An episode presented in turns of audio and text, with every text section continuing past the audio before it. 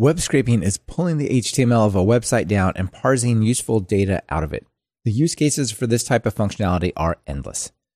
Have a bunch of data on governmental sites that are only listed online in HTML without a download? There's an API for that. Do you want to keep abreast of what your competitors are featuring on their site? There's an API for that. Need alerts for changes on a website? For example, enrollment is now open at your college and you want to be first and avoid that 8 a.m. morning slot? There's an API for that as well. That API is screen scraping, and Attila Tóth from Scraping Hub is here to tell us all about it. This is Talk Python to Me, episode 283, recorded July 22nd, 2020.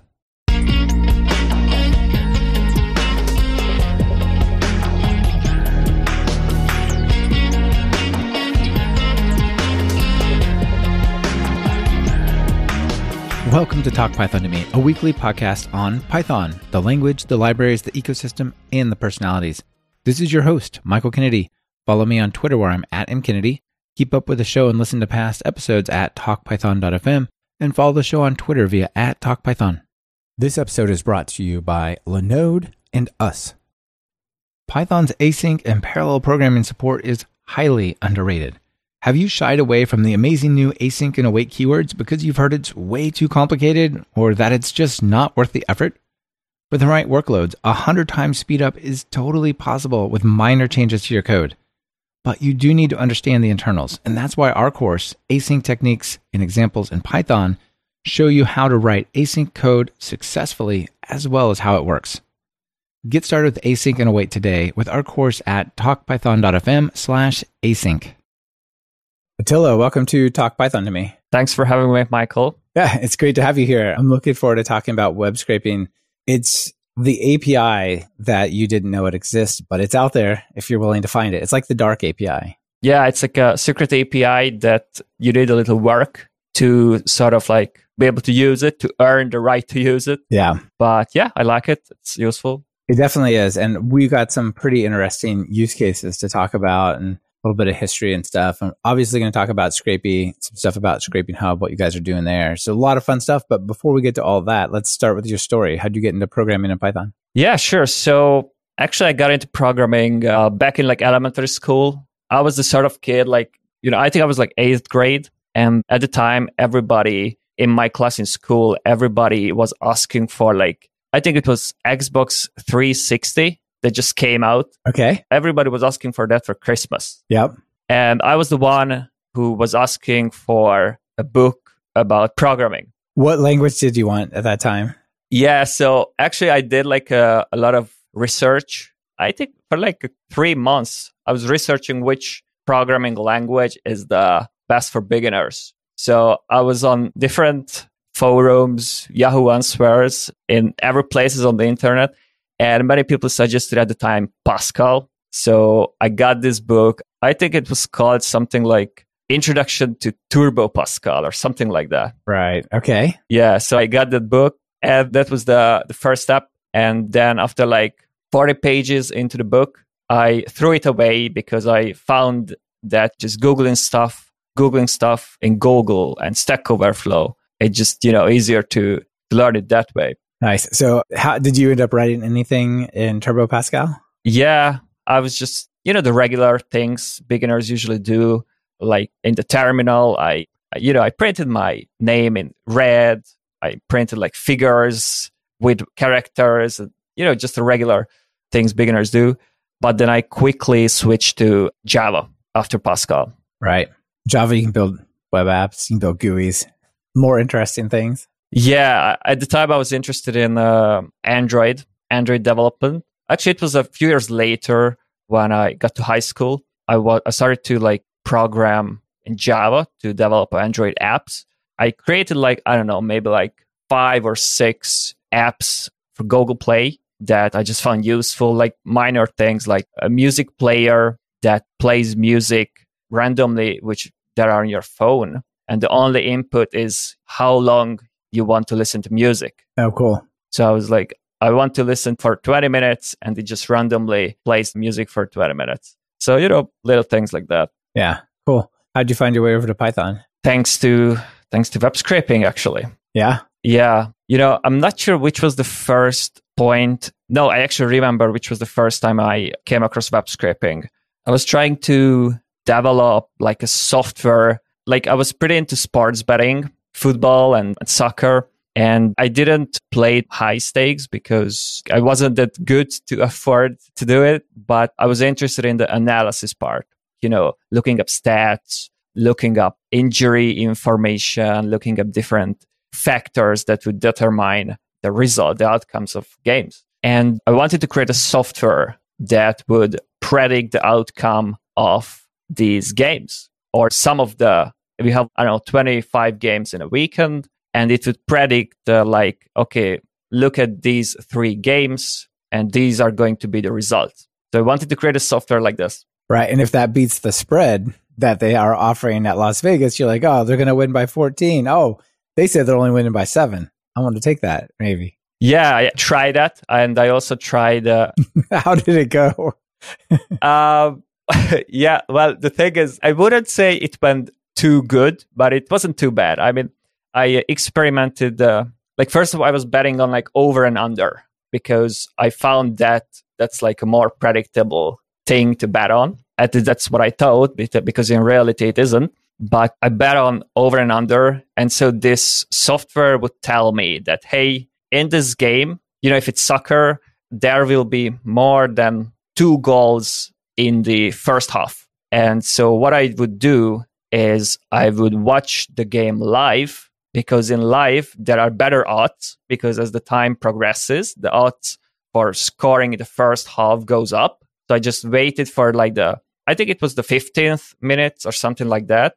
And if there is still no goal scored in the first half, I would bet on it. So I was doing this for like I think 4 months without money, just testing the system. Right. I was watching and okay, I would bet right now. And I was calculating, I had this Excel spreadsheet and everything. And in that four months period, I was just, uh, I think it was not profitable at all, but it was close to being just a little profitable on long term. Yeah.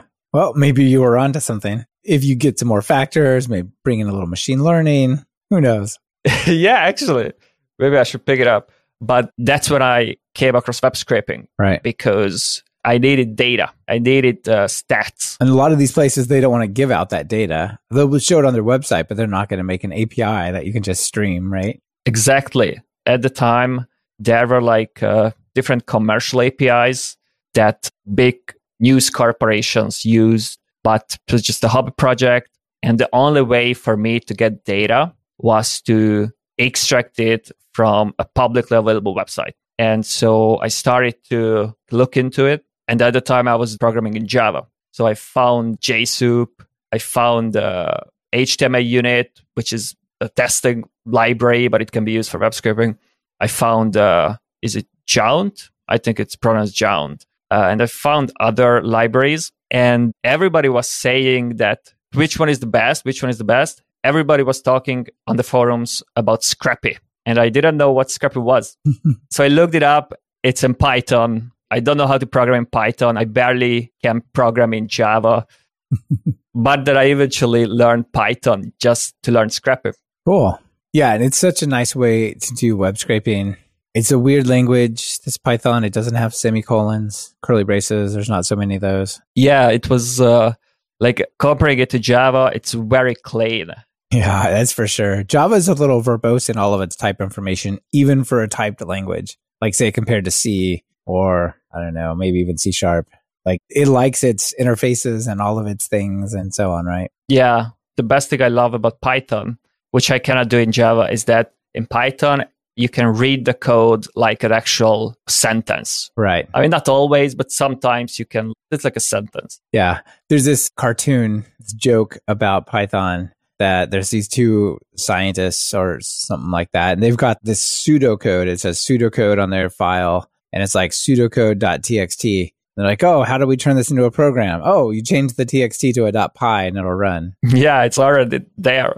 yeah, exactly. All right. Well, so that's how you got into it, and obviously your interest in web scraping. So uh, you've continued that interest today, right? What are you doing these days? Yeah, so I've been, I've been developing like uh, a lot of uh, spiders, a lot of scrapers with Scrapy and other tools over the, the years. And nowadays, I joined the company who actually created Scrapy, Scraping Hub. And I'm with Scraping Hub for uh, over a year now. And what I'm doing is, as a day to day, is educating people about web scraping, both on the technical side of things and business side of things, like how to extract data from the web. Why is it useful for you or why it can be useful for you? And so nowadays, I don't really code that much unless it's for an article or a tutorial or to showcase some new stuff. I spend more time on creating videos and just, you know, teaching. Yeah. Well, that sounds really fun. You just get to explore, right? Yeah. And the biggest part or the best part I love about it is that like I get to speak to customers who are doing web scraping or who are sort of enjoying the benefits of web scraping. And there are some really cool stories like what these customers do with data. Yeah. And it's really creative. Like people can get super creative, like how to make use of, you know, web data, which is like it's in front of you. You can see the data on your website. It doesn't look like interesting or like, you know, but when you extract it and you structure it, you can actually make use of it and drive, you know, you can do many different things, but you can drive better decisions in companies, which is pretty uh, exciting. Yeah. And I guess if you work at a company, you're looking to think about, I'd like to do some comparative analysis against, say, our competitors. What are they doing? What are they doing with sales? Like in terms of discounts? What are they doing in terms of things they're featuring? Right. You could theoretically write a web scraper that looks at your competitors' data, their sites, their presentation, and sort of gives you that over time relative to you, right? Or something like that. Yeah, like uh, many use cases are, you know, as you said about monitoring competitors or monitoring the market. And especially it's a big thing in uh, e-commerce where most of the sectors in e-commerce are really like there are a lot of companies doing the same thing, selling the same thing, and it's just really hard for them to to sell more products. So with web scraping, they can monitor the competitor prices. They can monitor the competitors' uh, stock information. They can monitor pretty much everything that is on their website, publicly available, and they can gather this information. And you know, it can be like tens of thousands of products or more, and you can see where you should raise your prices, lower your prices, and how to price your products better and do marketing better. Yeah. And there's a lot of implicit signals as well that are not, you know, they're not most companies, some do, but most won't go, there were 720 of these sold today or whatever. Yeah. But you could say graph like the number of reviews over time or the number of stars over time. Things like that would give you a sense of like a proxy to that kind of information. Right? You could come up with some pretty good analysis, some pretty interesting analysis. This portion of Talk Python to Me is brought to you by Linode. Whether you're working on a personal project or managing your enterprise's infrastructure, Linode has the pricing, support, and scale that you need to take your project to the next level. With 11 data centers worldwide, including their newest data center in Sydney, Australia, enterprise grade hardware, S3 compatible storage, and the next generation network, Linode delivers the performance that you expect at a price that you don't. Get started on Linode today with a $20 credit and you get access to native SSD storage, a 40 gigabit network, industry leading processors, their revamped cloud manager at cloud.linode.com, root access to your server, along with their newest API and a Python CLI. Just visit talkpython.fm slash Linode when creating a new Linode account, and you'll automatically get $20 credit for your next project. Oh, and one last thing. They're hiring. Go to linode.com slash careers to find out more let them know that we sent you. Also, like some of the things that people monitor with web scraping is more like higher level. We have the price, stock, but those are like really specific things or values. But with web scraping, you can actually monitor like company behaviors, what the company is doing on a high level. And you can achieve this by monitoring news or looking for like um, the text or the blog of the company and right getting out some useful information from that and you know setting up alerts and things like that Yeah, yeah, super cool. So there's a couple of examples that I wanted to put out there and then get your thought on it. One is you know, most of the world has been through the ringer on COVID 19 and all of this stuff. And the US, we definitely have been recently getting our fair share of uh, disruption from that. So there's an article on towardsdatascience.com where some, the challenge was that in the early days of the lockdowns, at least in the United States, we had things like Instacart and other grocery delivery things. Like there's local grocery stores. You could order stuff and they would bring it to your car outside. So you didn't have to go in. Other people, fewer people in the store, all sorts of stuff that was probably a benefit from that. But if you tried to book it, it was like a week and a half out. Yeah. And it was, it was a mess, right? And so this person, as they wrote it, Emmy Gill wrote this article that talked about using web scraping to find uh, a grocery store delivery slots, right? So you could basically say, I'm going to go to my grocery store or to like something like Instacart and I'm just going to watch until one of these slots opens up. And then what he had to do was actually send him a text like, go now and book it, place my order now or whatever. And I think that that's a really creative way of using web scraping. What do you think? Yeah, it's definitely really creative and useful. So he wasn't just only getting alerted when there's a new spot available, but he actually created the bot so it like it chooses that spot. Right. It would actually place the order. Yeah, that's smart. I mean, there are, we had the same situation in Hungary where you couldn't find any free spot. And the thing I love about web scraping is that it can be useful for huge companies to do web scraping at scale, but it can be also useful for literally everyone. Yeah. In the world, just doing little things like this. I have a friend who is looking to buy an apartment and currently the real estate market is really like fragile I would say. Yeah, yeah. Yeah. And what he wants to do, that I suggested him to do it, is to create, set up a bot that monitors like 10 websites, 10 real estate listing websites. And so he will get alerted when there is a apartment available with the attributes he's interested in. right. Okay. That's awesome. Yeah. So there are so many little things like this in web scraping and it's just awesome. Yeah, I agree. People talk often about this concept popularized by Al Sweigart, like automate the boring stuff. Like, oh, I got to always do this thing in Excel. So could I write a script that just generates the Excel workbook? Or I've always got to do this other thing, copy these files and rename them, write something that does that. But this feels like the automate the boring stuff of web interfaces, automate tracking of these sites and let it like finding out when there's a new thing. Yeah, automate the boring stuff is a really good resource. In this case, it's really like what it's about. If you didn't create a web scraper for this, what you would do? You would probably look at the website every single right as often as you can, every day, every hour. You'd hear somebody say, I checked it every day until I found the apartment I wanted, right? That's what they would say. Yeah, exactly. yeah. And what you don't hear them say so often is, my bot alerted me when my dream apartment was available. Yeah. I created a Scrapy spider that alerts me when there is a new apartment listing in that area. Yeah. And, uh, but I think it's a really great example. And it's like, there's so many things on your computer that you do that you kind of feel like, ah, this stuff I just got to do. But on the web, there's way more, even that you probably end up. I always go to this site, then I do this thing, and I got to do that, right? And web scraping will kind of open up a ton of that stuff. So let me give you two examples. One really grand, large scale. One like extremely small, but like really interesting to me in the next you know hour. So, grand scale first. When Trump was elected in the United States, 2015, and he was going to become president in 2016, there was a lot of concern about what was going to happen to some of the data that had so far been hosted on places like whitehouse.gov. So, like, there's a lot of climate change data hosted there from the scientists. And there was a thought that he might take that down not necessarily destroy it, but definitely take it down publicly from the site. And there's, a, you know, there's all these different places, the CDC and other organizations that have a bunch of data that a bunch of data scientists, scientists and other folks were just worried about.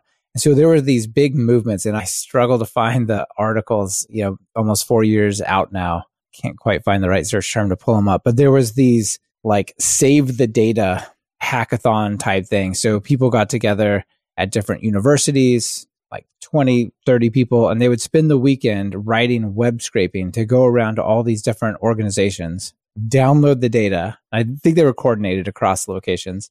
And then they would put that all in a central location, I think somewhere in Europe, like in Switzerland or something, so the data could live on. And I think the day that Trump was elected, I think the climate change data went off of whitehouse.gov. So at least one of the data sources did disappear. And that's a pretty large scale web scraping effort. Some of it was just like download CSVs, but a lot of it was web scraping, I think. Yeah, like the thing is, people say that once you put something on the internet, it's going to stay there forever. And why this story is very interesting is that this is information that is useful for everyone. Yeah. And this is the kind of information that you want to make publicly available. And I think this is one of the things that this movement is about, like, if I can call it movement, open data. Yeah. To make data open and accessible for everyone. And web scraping is really a great tool to do that, to extract data from the web, put it in a structured format in a database so you can use it, you can just store information or you can get some kind of intelligence from the data. And it's really like without web scraping, what you couldn't do anything else. Did you, will you just copy paste the whole thing or, you know, what will you do? It would take a lot of by hand work. Yeah, it wouldn't be good. Yeah. Yeah, so that's really cool. And that was an interesting large scale, like, hey, we have to organize. We've got one month to do it. Let's make this happen.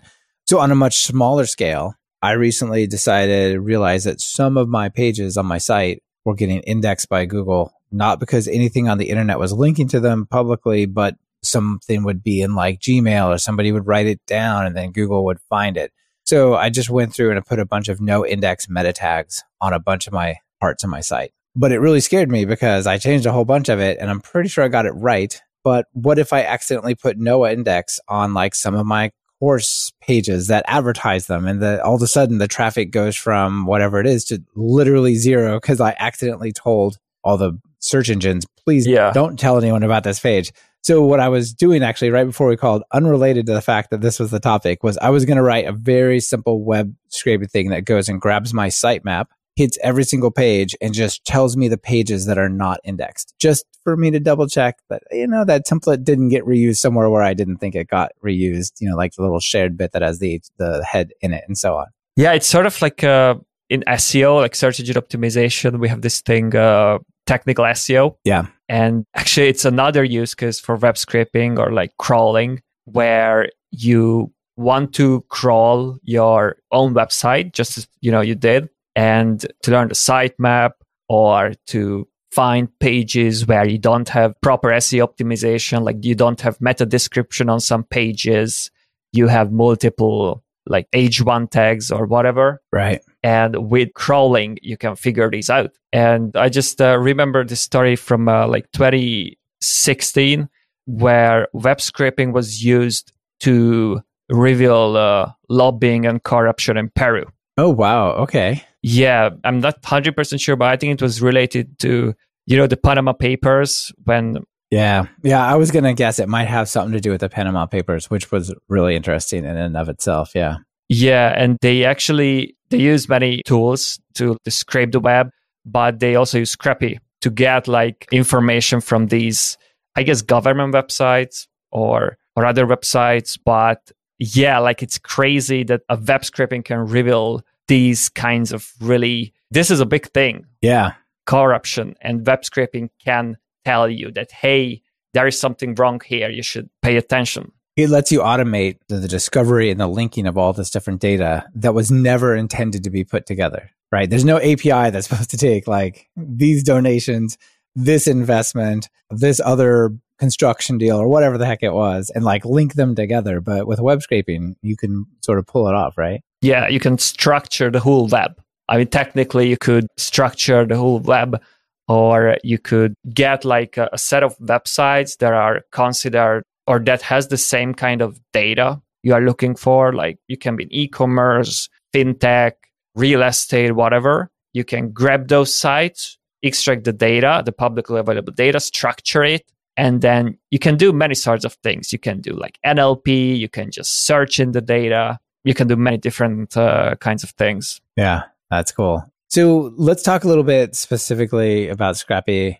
and maybe Scraping Hub as well. Some of just the more general challenges you might run into with web scraping. So right on the Scrapy website, homepage, project site, there's a real simple example. It says, here's why you should use it. You can just create this class. It derives from scrapy.spider and you give it some URLs and it has this parse function and off it goes. Do you want to talk us real quickly about what it's like to write code to do web scraping with this API? With Scrapy? Yeah. Uh, yeah. So with Scrapy, if you use Scrapy, what you really get is like a full fledged web uh, crawling framework or like a web scraping framework. So it really makes it easy for you to extract data from any website. And it has, there are other libraries like Beautiful Soup or LXML or in Java, we have JSoup that are only focused around parsing HTML and getting or getting data from HTML and XML files. Right. Beautiful soup is I have the text, I have the HTML source. Now tell me stuff about it, right?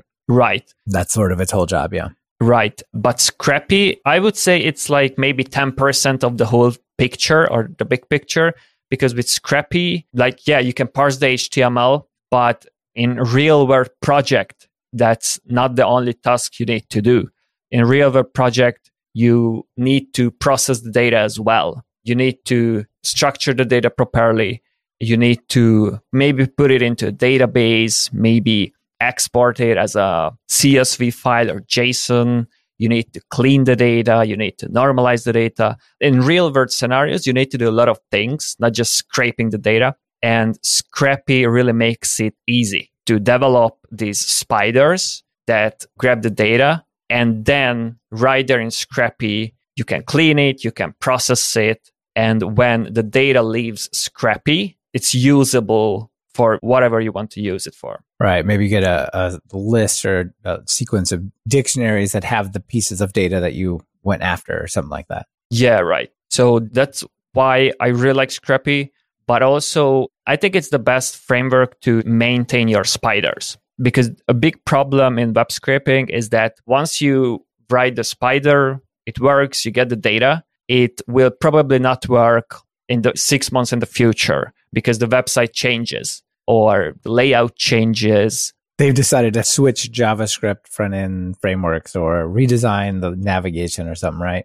Exactly. And so you need to adjust your code, adjust your selectors. You need to maybe adjust the whole processing part uh, of Scrapy because maybe in the past you were able to extract only messy code from the HTML, but they did some changes on the website. Now it's clean. You don't need so much processing. And with Scrapy, it's really easy to maintain the code, which is, you know, it's really important. If you rely on web extracted data on a daily basis, you need to maintain the code. Yeah, really neat. So to me, when I look at this simple API here, it's like you create a class, you give it a set of start URLs, and there's a parse function, and that comes in. You run some CSS selectors on what you get.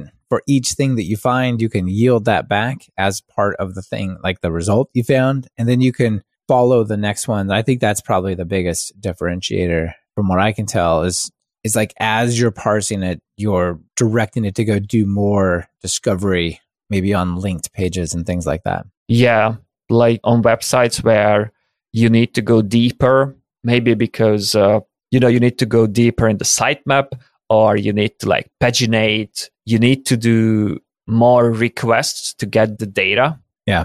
In tools like Beautiful Soup, you would need to sort of create your own logic or like you know how you want to do that. But in Scrapy, it's already sort of straightforward how you want to do that or how you can do that. And you just need to just click this button, click this button, and you paginate. Right. With Scrapy because you have this high level functions and methods that lets you paginate and lets you do things in a chain, you know? Yeah.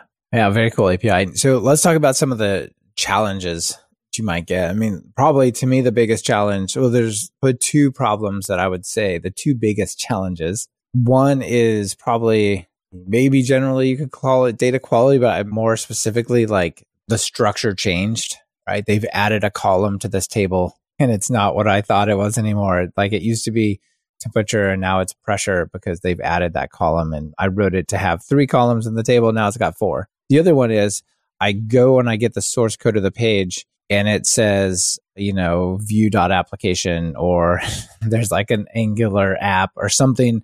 And you get just a bunch of script tags that are have no data in them because it's not actually executed yet. Yeah. I mean, this is like really all the things that all the reasons why you need to maintain the code, which can be, you know, it takes time to maintain the code. Actually, that's why there are uh, more advancing uh, machine learning technologies that pretty much maintain the code for you. Oh, wow. Okay. Give us an example of that. Like, find me the title or find me the stock price off of this page. Machine magic. Yeah. So actually, it's not that big of a magic. Like in the future, you won't need to write things like selectors. You don't need to tell Scrapy or like, you know, whatever tool you use to, hey, this is the price, title, whatever. I want to extract it. This is the selector where you can find it in the HTML. In the future, you will not need to do that. In the future, what you will only need to say is that this is the page, this is real estate listing, or this is a product page, or this is uh, some kind of financial page. So you just need to say the data type. Yeah. And then the machine will know what fields to look for. So it will know that if it's a product page, you probably need like price, you probably need product title or like product name, sorry, description, stock information, maybe reviews, if any. So in the future, you just need to specify the data type and you will get all the data fields that you want with ML. Yeah. That sounds like a dream. Well, it's sort of like it's a reality in some cases because like, you know, there are many, there are some products out there that do this. At Scraping Hub, we have a, uh, like for example news api which does exactly this thing for articles and news okay yeah so what you do is that hey this is the page url give me everything and you get the article title you get the text body you get uh, you know everything that is on the page well and if any place is going to have enough data on scraping to like answer those kinds of questions more generally it sounds like you guys might you guys do so much web scraping right that like way more than a lot of people in terms of as a platform. I don't know how you like share that across projects. I don't think that I don't see a good way to do that, but it seems like you should be in a position that somehow you could build some cool tools around all that. Yeah, we do a lot of web scraping, as you said. Uh, and it's really about the biggest problem is that there is no one schema that websites follow when it comes to data. So when you scrape, you need to like figure out a structure that would work for all the websites and then you extract you sort of like standardize the data and that's why the data type is important to specify right what about javascript? That's all the uh, cool kids say they should you don't write server code anymore. You don't write templates. You just you write just apis and you talk to them with html and javascript. But that doesn't scrape very well. I'm not sure that's necessarily what you should be doing but entirely but a lot of people are and it makes web scraping definitely more challenging. Yeah, like nowadays, all the websites has some kind of JavaScript running. And if the data you need to extract is rendered with JavaScript, that can be uh, a challenge. And first, if you're writing a spider, first, you should look for ways to get the data without executing JavaScript. You can do this sort of, you know, I call them hidden APIs when there is no documented API for the website but if you look in the background, there is actually a public API available. Right. So it's clearly going back. Like if you've got a, a Vue JS front end, it's probably calling some function that's returning like a JSON result of the data you actually want. You just got to look in your web browser tools to see that happening, right? Yeah, exactly. Like with Ajax calls, many times that's the case that you just need to sort of grab the JSON and you can get the data easily. Well, and it's formatted JSON, right? It's not just HTML. I mean, it's like pretty sweet actually to get a hold of that feed. Oh, yeah. But on the other side, if you cannot find an API like this, you need to execute JavaScript using some kind of uh, headless browser like Selenium or uh, Puppeteer or Splash. And because, you know, you need an actual browser to execute JavaScript. Right. But then it's going to take more hardware resources to run JavaScript. So it's going to be slower and it's just going to make the whole process uh, a little bit more complicated. Yeah, there's probably no mechanism built right into Scrapy that under that will render the JavaScript, is there? Like Scrapy itself cannot render JavaScript, but there is a, a really neat integration with Splash. Okay. Splash is also maintained. It was created by Scraping Hub, so it, it's really easy to. And Splash is a it's sort of like a headless browser created only for web scraping, and you can integrate Splash with Scrapy really easily. It's literally just a, like a middleware in Scrapy. And then it will execute JavaScript for you. Yeah, sweet. Yeah, you will be able to see the data and then you will be able to extract it. Right. It says uh, the headless browser designed specifically for web scraping, turn any JavaScript heavy site into data. Right. cool. I'll put a link to that. Looks pretty neat. That's open source. People can just use that as well, or uh, what's the story with that? Uh, yeah, just like Scrapy, they can set up their own server and you can use it that way, or you can also host it on Scraping Hub. Talk Python to Me is partially supported by our training courses. How does your team keep their Python skills sharp? How do you make sure new hires get started fast and learn the Pythonic way? If the answer is a series of boring videos that don't inspire, or a subscription service you pay way too much for and use way too little, listen up. At Talk Python Training, we have enterprise tiers for all of our courses. Get just the one course you need for your team with full reporting and monitoring. Or ditch that unused subscription for our course bundles, which include all the courses and you pay about the same price as a subscription. Once. For details, visit training.talkpython.fm slash business or just email sales at talkpython.fm. Yeah, so let's maybe round out our conversation talking about hosting. So I can go and run web scraping on my system and that sometimes works pretty well, sometimes it doesn't. There was this time friend of mine was thinking about getting a car and put it on one of these car sharing sites, keep it a little bit general. And uh, we wanted to know, like, okay, for a car that's similar to the kind of car he's thinking about getting, how often is it rented? What does it rent for? Like, so would it be worthwhile as just a pure investment, right? So I wrote up some web scraping stuff that would just monitor like a couple of cars I picked. After a little while, they didn't talk to me anymore. the website was mad at me for like always asking about this car. Yeah. So that seems like a common problem. And if I do that from my house, I probably can't check out that site anymore for a while, right? I probably shouldn't do it from my house, but even from a dedicated server, like that might cause problems. Yeah. It's not just with web scraping. Like I remember I was doing some kind of financial research. It was about like one of the cryptocurrencies and I was using an actual API. Like I wasn't scraping. I was using an actual API and it was pretty basic. Like I was just learning how to use this thing. And I created a for loop and I put the request, the API request in the for loop. And I was just testing. And by accident, I put like a huge number in the for loop, like, I don't know, like a million or something.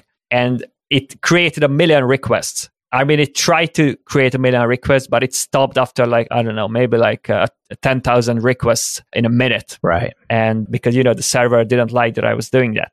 And it's the same thing with web scraping. You need to be really careful not to hit the website too hard because when you scrape the web, it's really important. I mean, it's very important to be ethical and, and be legal and one of the things that you can do to achieve these is to just put some kind of delay limit just over or respect the website and make sure that you don't cause any harm to the website. Right. Soon, as soon as people think that what you're doing, you think you're just getting data, but they might perceive it as this is a distributed denial of service attack against my site.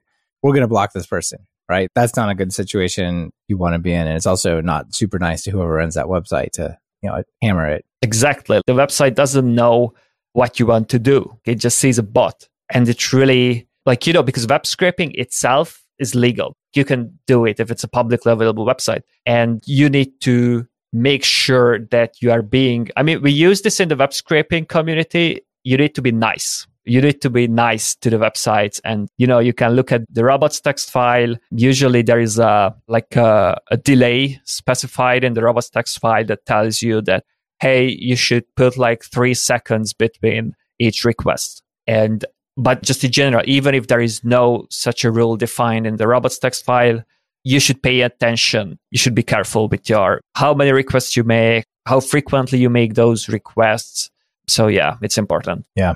Interesting. And so I guess one option is you guys have a cool thing, which I just discovered. I don't know how new it is, but Scrapyd, a daemon that lets you basically deploy your Scrapy scripts to it and it'll schedule and run them. And that's pretty cool. And you can control that. So you could set that up yourself. Or obviously you have the business side of your whole story, which is Scraping Hub.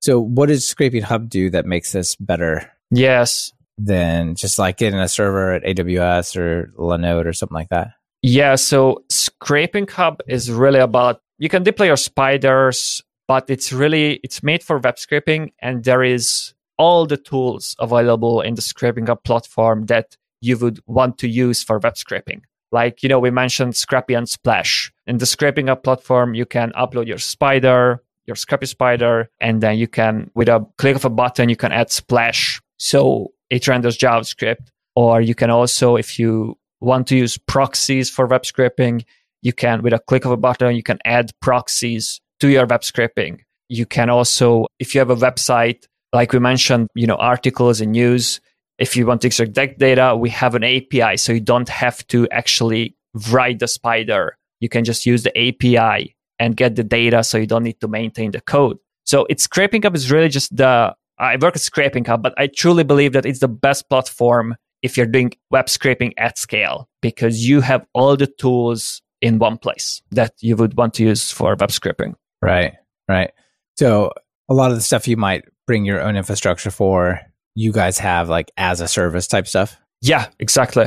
Uh, you can sign up. We have a free trial for, I think, for most of our uh, services. You can try it. You can see how it works. And then there's a monthly fee, and that's it. Okay. Yeah, that seems pretty awesome. And also, we have a lot of clients who don't want to deal with the stuff, deal with the technical details. So they just say that, hey, I want this type of data from this website, give me the data. And so we just do the hardware for them. Right. Maybe they're not even Python people. Yeah. They might be like, they don't even know how to code or like. Right. They could be political scientists. They're like, we need to just scrape this. But like, uh, you guys do scraping, right?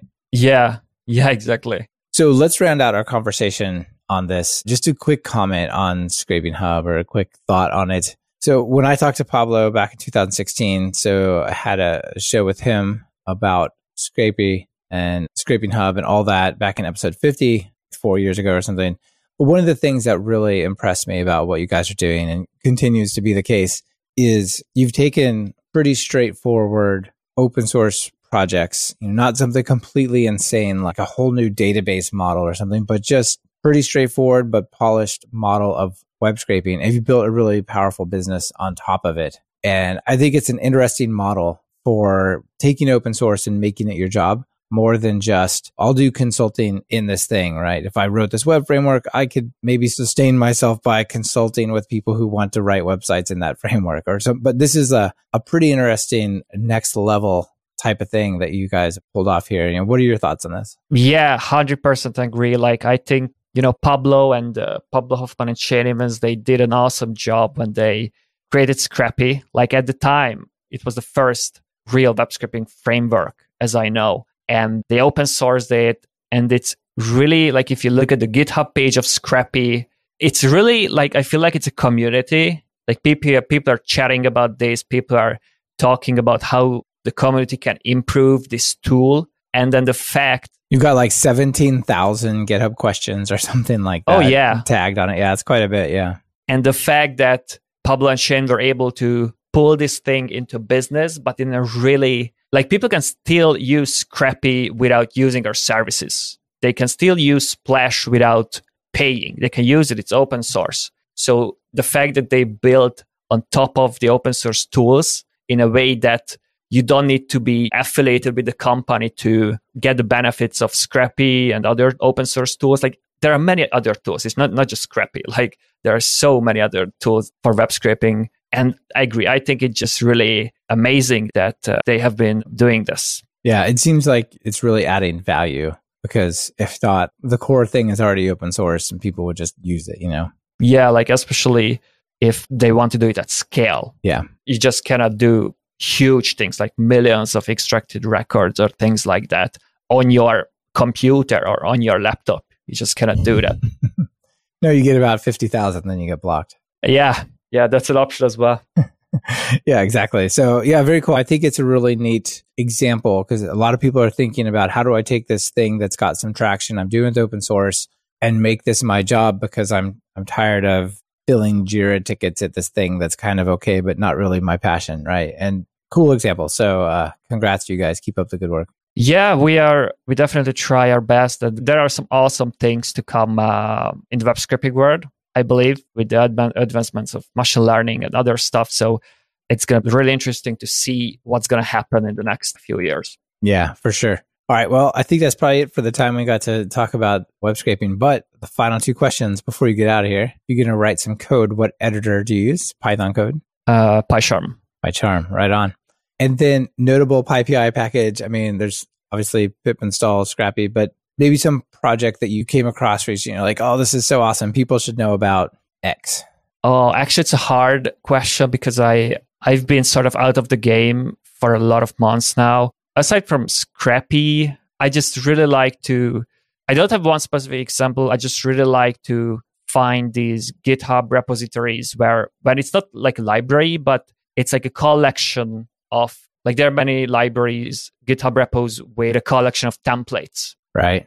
You know, like, hey, if you're a beginner, you can use these templates to get started. And for me, that was really useful when I started out with using a, a new tool like Scrapy or other libraries, is that you can use these starter codes sort of. Right, right. I wonder if there's a cutter Scrapy, possibly. Probably. Yeah. Yeah. There is. I'll throw it into I'll throw it into the uh, show notes. But uh, yeah. Cool but just cookie cutter, make me a Scrapy project. Let's roll and do some web scraping. Pretty neat. Also, there's a, you know, just last note, awesome. I think it's got awesome web scraping.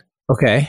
Or something like that, which has hundreds of tools for web scraping. Oh, yeah. We can link it later if I find it. Okay. Yeah, it, it's got awesome web scraping on GitHub. Yeah, nice, nice. I'll put that in the show notes as well. I love those awesome lists. Yeah. It's easy to get lost because you're like, oh, I have this one thing and I use it. Then all of a sudden you're like, oh, look at that. There's like 10 other options in this thing that I thought I knew.